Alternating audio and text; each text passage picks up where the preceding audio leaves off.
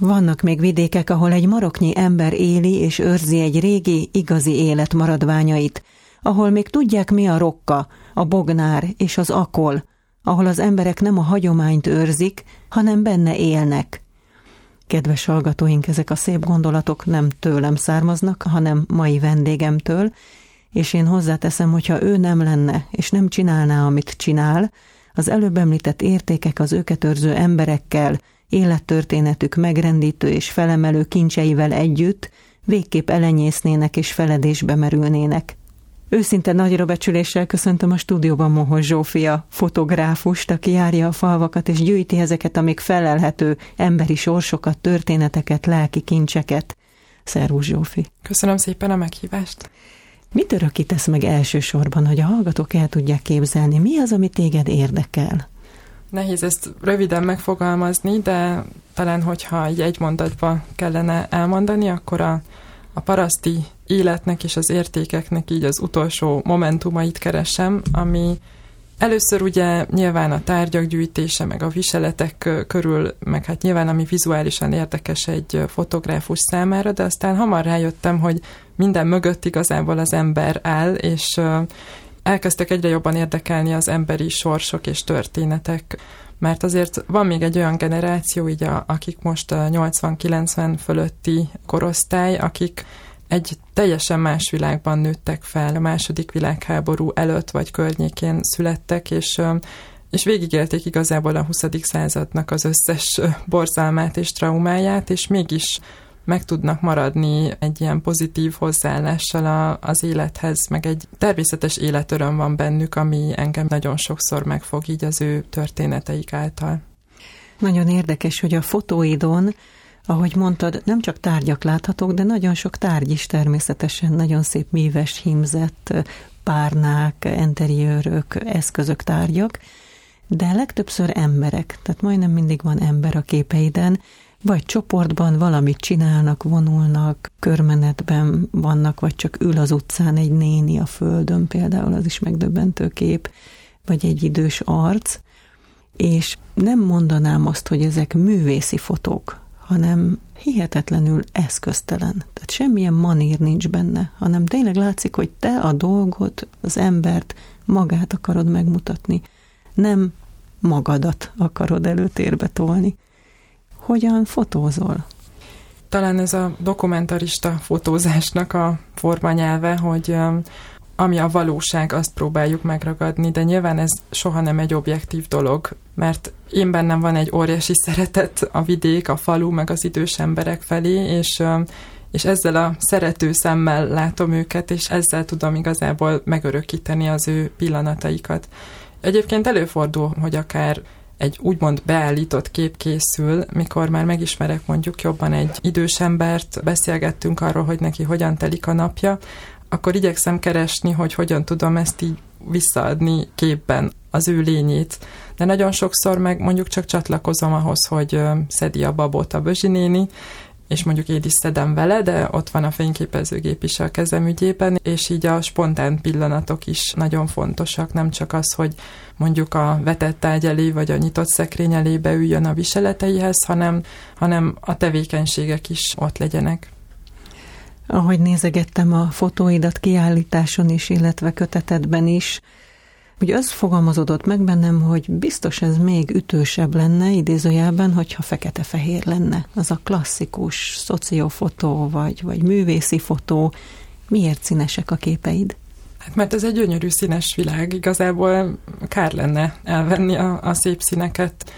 És um, talán van egy olyan dolog is mögötte, ami nemrég fogalmazódott meg bennem, hogy a, az idősek egy kicsit kezdenek ilyen egyszínű masszává válni a társadalom szemében, valahogy elszakadtunk tőlük, hogy nem él együtt például több generáció egy családban, már csak hétvégente vagy ünnepnapokon mennek látogatni a nagymamákat, dédiket, és, és én, én viszont úgy látom, hogy nekik nagyon sok színük van, amit meg lehetne mutatni, úgyhogy valahogy kicsit átvitt értelemben is fontosnak tartom ezt, hogy hogy közelebb hozzam őket, és ne csak a szürkességet, vagy a negatívumokat tudjam megmutatni, hanem, hanem az értékeket, meg a szépséget.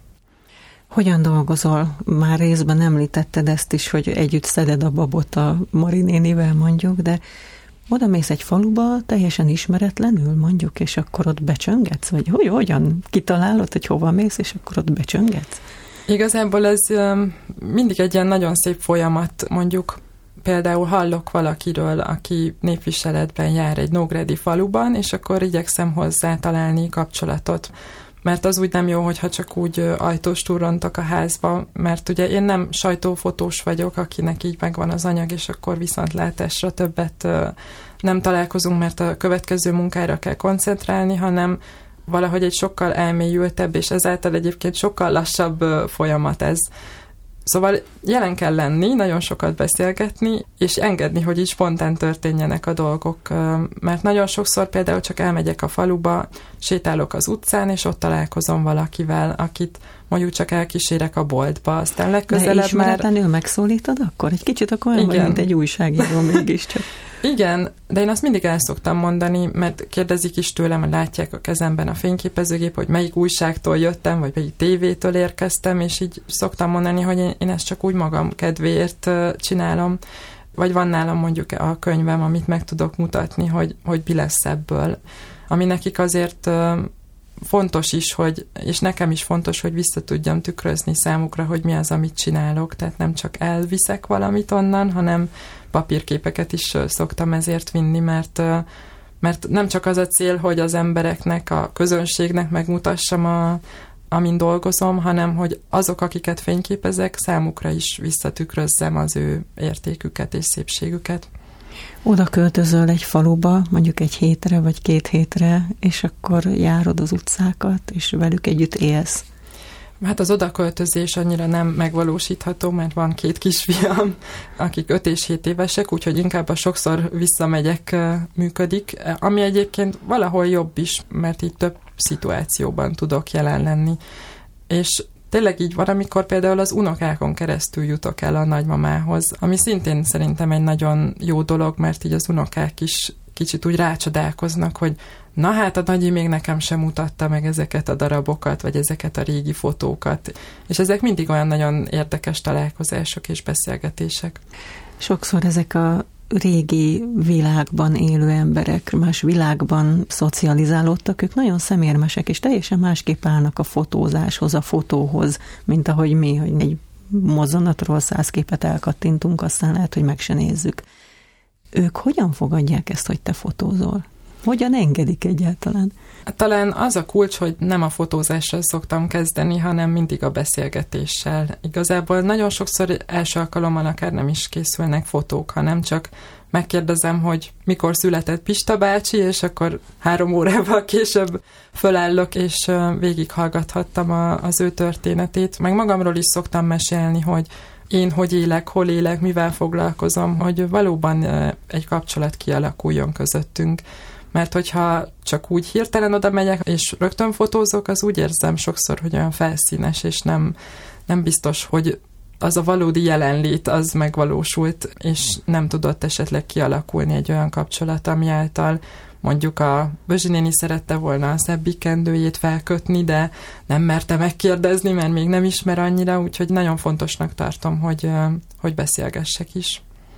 Azt is mondtad, hogy ki jársz velük tevékenységeket végezni. Hát például miket szoktál így csinálni az idősekkel?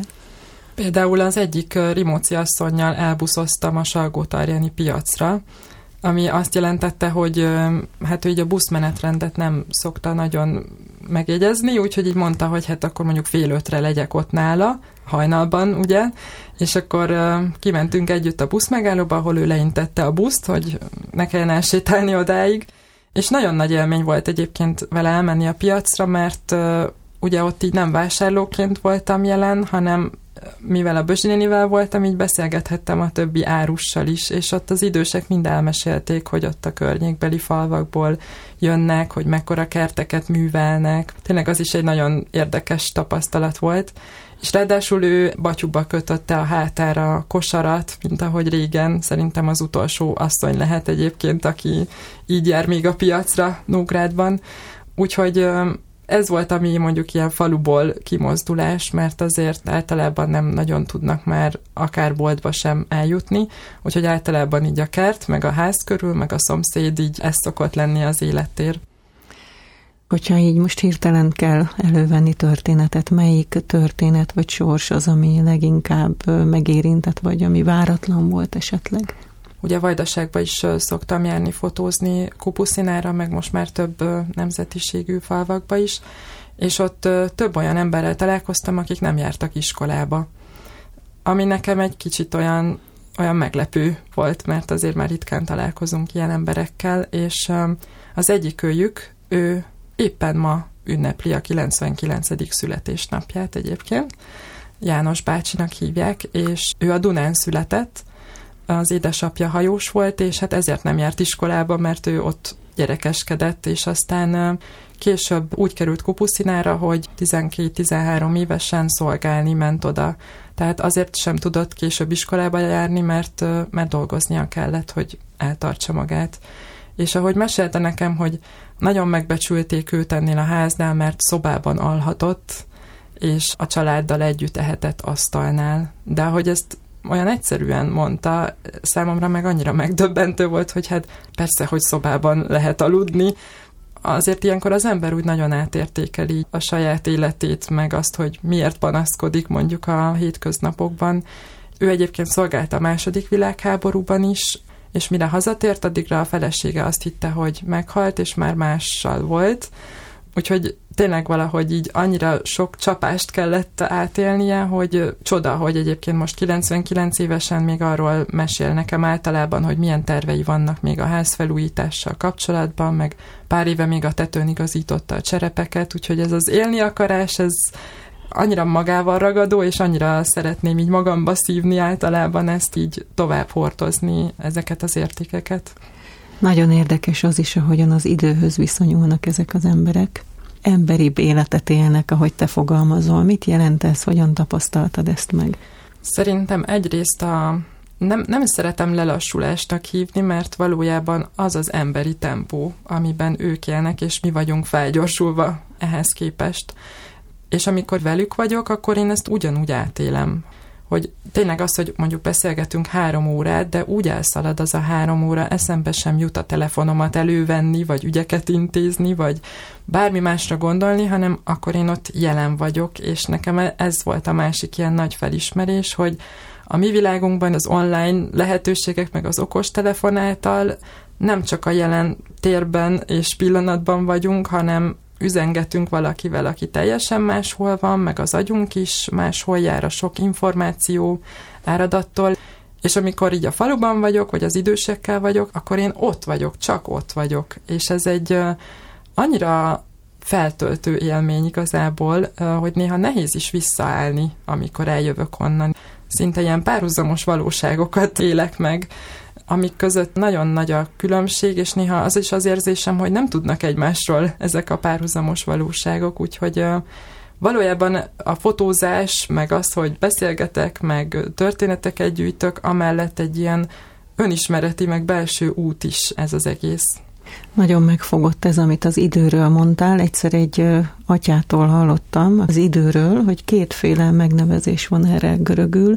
Van a kronosz, ez a rohanó idő, ami telik, és amiben állandóan pörgünk, és tervezünk jövő múlt, és van a kairosz, ez a jelenlét, és ez az Isten ideje, tehát ez az örökké valóságnak az ideje, és az Isten országa ideje. Ők is ebben élnek tulajdonképpen. Éreztél ebből valamit ott? Hogy ebben valahogy az Isten is jelen van, legalább az ő számukra.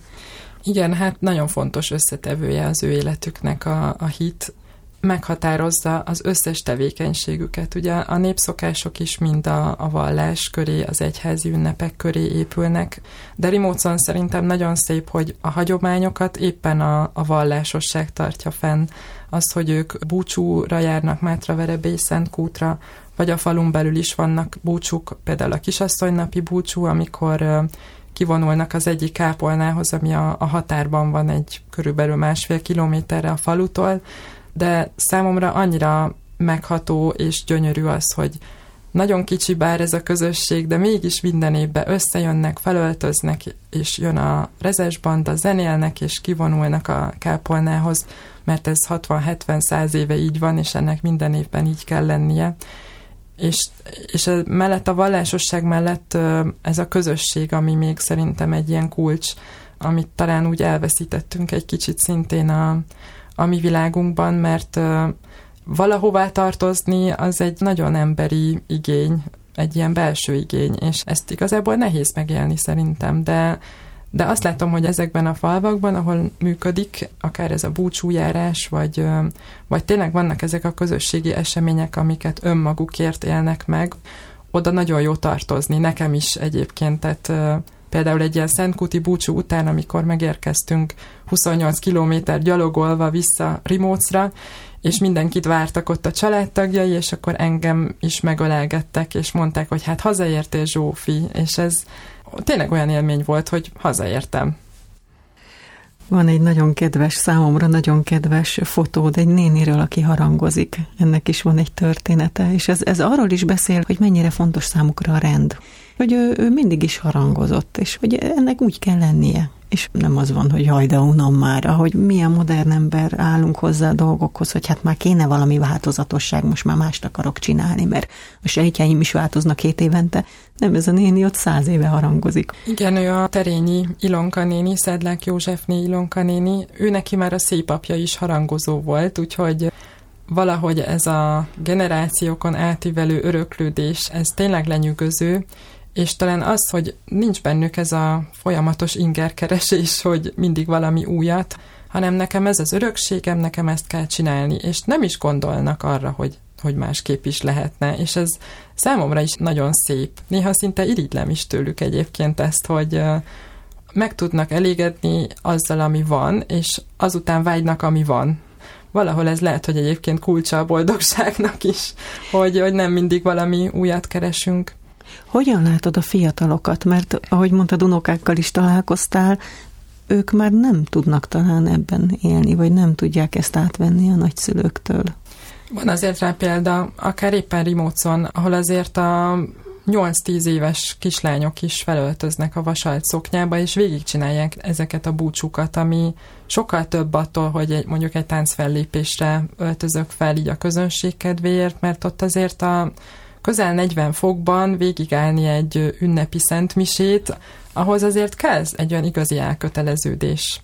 Sokszor azt látom, és szoktam is erről beszélgetni, meg kérdezgetni őket, hogy így kamaszkorban azért mondjuk azt, hogy évente hat-nyolc búcsúra elmenni, az néha inkább így a szülők kedvéért megtesszük, de aztán valahogy ilyen húsz éves kor fölött így átfordul bennük, hogy elkezdik értékelni, hogy de jó, hogy ide tartozom, de jó, hogy felvehetem ezt a szép viseletet, és elmehetek a búcsúra, és kezdik így az értéket látni benne. És szerintem ez egy nagyon szép folyamat, hogy először mondjuk kislányként habos-babos, jaj, de szép vagyok, aztán utána jön a megkérdőjelezés, ugye ez a kamaszos lázadás, de hogy utána aki tud maradni és tud kapcsolódni, az valóban meg tudja élni továbbra is ezt a közösségélményt. Hozzájárulsz a te is ehhez. Látják a beszélgetéseitek eredményét, a fotókat, a könyvet. Mit szólnak mindehez? Igen, egyébként kaptam ilyen visszajelzéseket, hogy, hogy ő addig nem is gondolt ebbe bele, hogy milyen, milyen jó helyen él és jó helyre született, mert ugye nekik ez természetes, nem ismertek mondjuk mást, és mondjuk olvasva a könyvet, vagy eljönnek egy kiállításra, akkor örülnek neki, hogy de hát Budapesten érdeklődnek Rimóc iránt, és azt gondolják, hogy ez, ez milyen értékes, és ez milyen jó, és ez picit, igen, segít nekik így kívülről látni, és átkeretezni a dolgokat. Három év munkájának a gyümölcse. Két palóc hagyományú faluban gyűjtöttél történeteket, és a hozzájuk készült fotókat fűzted egybe a Lélekjelenlét két palóc falu című gyönyörű szép kötetben. Azt írod, hogy a képek és a történetek finoman keverednek helyhez és időhöz kötöttség nélkül, az általuk kiváltott érzések és gondolatok mentén. Hogyan történt ez a megjelenés? Miért a fűztett könyvbe? Hmm, hát ezt azért tartottam fontosnak, mert ugye ez a két falu négyszáz kilométerre fekszik egymástól, a, az egyik Rimóc, Nógrád megyében, a másik pedig Kupuszina, Vajdaságban, és nem sokan tudnak róla, hogy Mária Terézia idején települt oda Vajdaságba a palóc lakosság, és igazából a tudatban nem maradt benne ez a palótság, ezt most fedezték föl újra a huszadik században, de a beszédükben, hagyományaikban mai napig fellelhető. És én nagyon izgalmasnak találtam, amikor elkezdtem ezt a sorozatot, hogy összehasonlítsak igazából két falut, amelyeknek látszólag semmi köze nincs egymáshoz, teljesen különböző országban vannak, mindenféle lehetőség különbözik, de mégis, mégis összetartoznak. És nem csak a, a hagyományokhoz fűződő kapcsolatukban az, hogy, hogy mondjuk a fiatalok hogyan nőnek bele a hagyományokba, amiről az előbb is beszéltünk, hanem, hanem az idősek történeteiben is, az ő természetes hozzáállásukban az élethez, vagy a föld szeretete, ami szintén nagyon meghatározó mind a két faluban. És ezért igazából már kezdettől fogva úgy gondoltam, hogy nem választom ketté, hanem összekeverem, hogyha én is visszagondolok erre a három évre, akkor nem tudok csak Rimócban, vagy csak Kupuszinában gondolkodni, hanem ahogy az emlékek jönnek, hogy de voltam itt is a Szüretiben, meg ott is voltam, mi az, ami különbség volt, vagy hasonlóság volt, vagy például mind a két faluban működik rezesbanda, ami szintén azért elég ritkaság a mai világban, de száz éve töretlenül működnek. És hallgatva ezteket a zenéket, látni, ahogy táncolnak, az emberben így teljesen összeír a kettő. Azt is írod a könyvedben, hogy mindig más emberként köszöntem el, mint amilyen odaérkezésem előtt voltam. Benned mit változtatott meg ez az egész munkád? Ezt a mondatot egyébként rögtön az első négy napos Rimóci látogatásom után írtam le, mert tényleg más embernek éreztem magam, azáltal, hogy amiről beszéltünk is korábban az idősek általi beszélgetésből, valahogy annyira segít az én saját életemre is rávetítve az ő sorsukat megérteni, kicsit hordozni, és valahogy így kivonni belőle azt, ami, ami nekem adhat.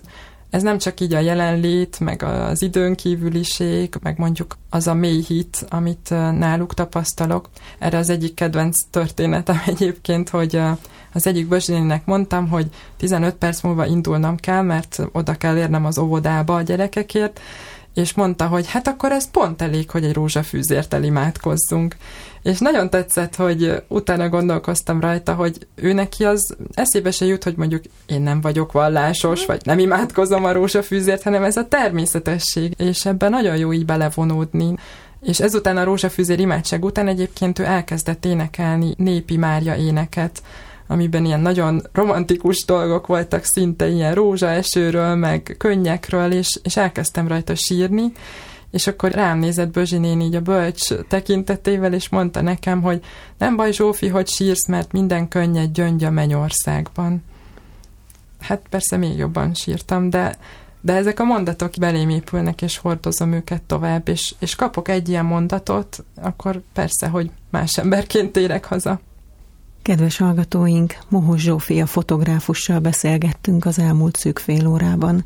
Munkatársam Urbán Péter hangmester nevében is köszönöm megtisztelő figyelmüket. A szerkesztőt, Pozsgai Nórát hallották.